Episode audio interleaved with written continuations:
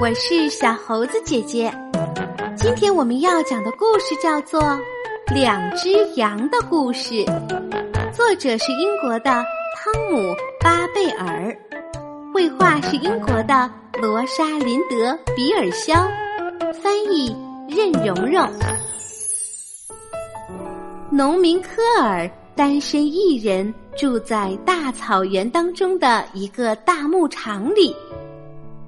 跟他作伴的就是一只羊，这只羊叫做莫特尔。每天早晨，农民科尔挤过羊奶以后，就把他的羊放进卷心菜地里。他的农场旁边又是一个大农场，这个农场里住着农民琼斯，他也是单身一人。同样是只有一只羊和他作伴，这只羊叫做穆里尔。每天早晨，农民琼斯挤过羊奶之后，就把他的羊放到萝卜地里。在莫特尔的卷心菜地和穆里尔的萝卜地之间，有一道铁丝栏。科尔先动脑筋筑起这道铁丝栏，琼斯接着跟上。这是唯一的办法，可以防止他那只馋嘴羊来吃我种的东西。他们俩心里都这么想。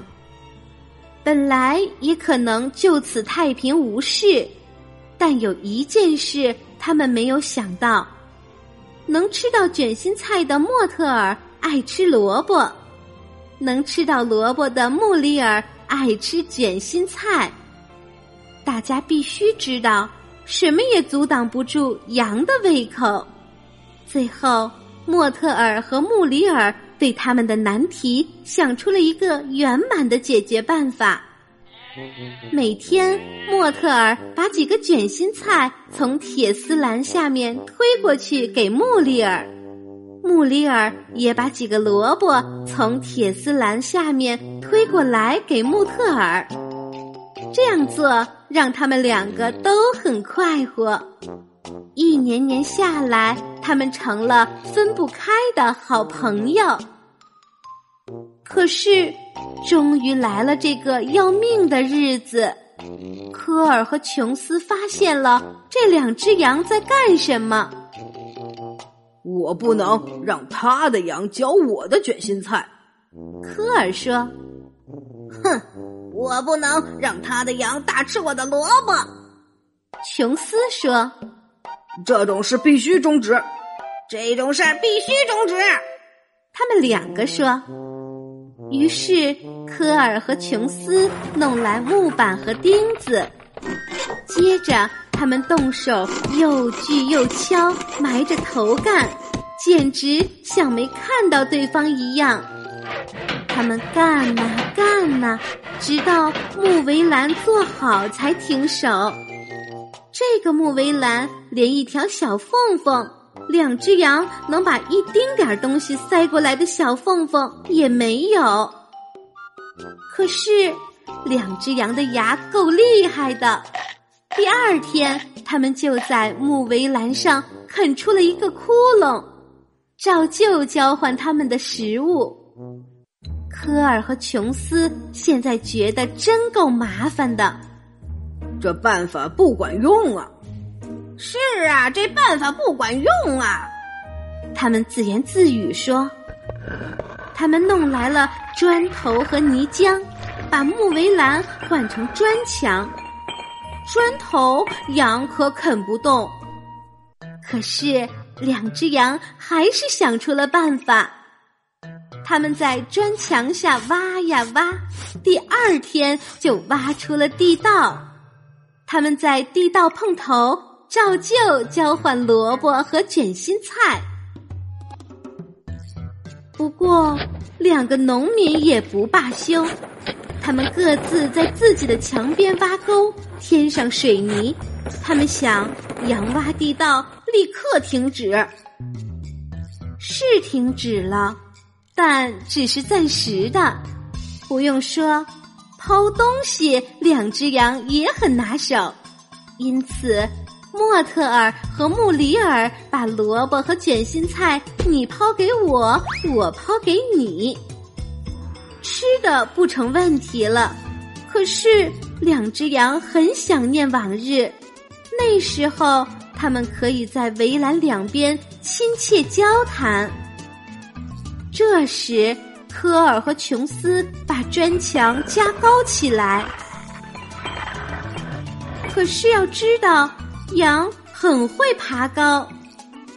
接着，科尔和琼斯把砖墙继续加高，可是羊还会撑杆跳。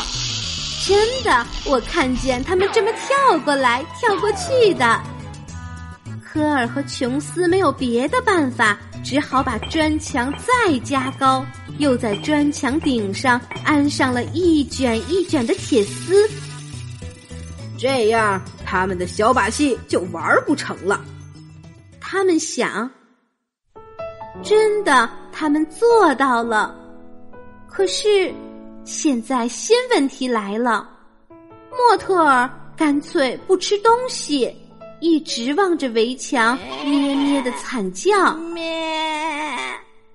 墙角边传来微弱的咩咩叫声，回答他。因为穆里尔的日子跟他一样难过。科尔和琼斯担心极了，他们试过给这两只羊吃各种的东西：青豆汤、最好的去皮胡萝卜，甚至。萝卜拼卷心菜，可是莫特尔和穆里尔一口也不吃。很快，莫特尔和穆里尔就瘦得皮包骨头了。科尔和琼斯再也想不出办法了，最后他们只好请来兽医。兽医对他们两个说的话一模一样，他们两个一夜没睡。第二天一早，他们把羊抱到田野上，接着回去开来了拖拉机。仅仅十分钟，砖墙推倒了。科尔和琼斯在废墟上，你看我，我看你，见面不扭转头，这还是第一次。他们还不好意思的相互招招手。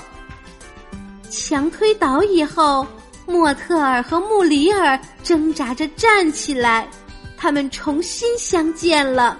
这场面好感人呐！莫特尔马上掰开一个卷心菜，穆里尔已经开始吃第二个萝卜。科尔和琼斯看到他们的羊又快活起来，这才放了心。再没有围墙，双方就很难视而不见。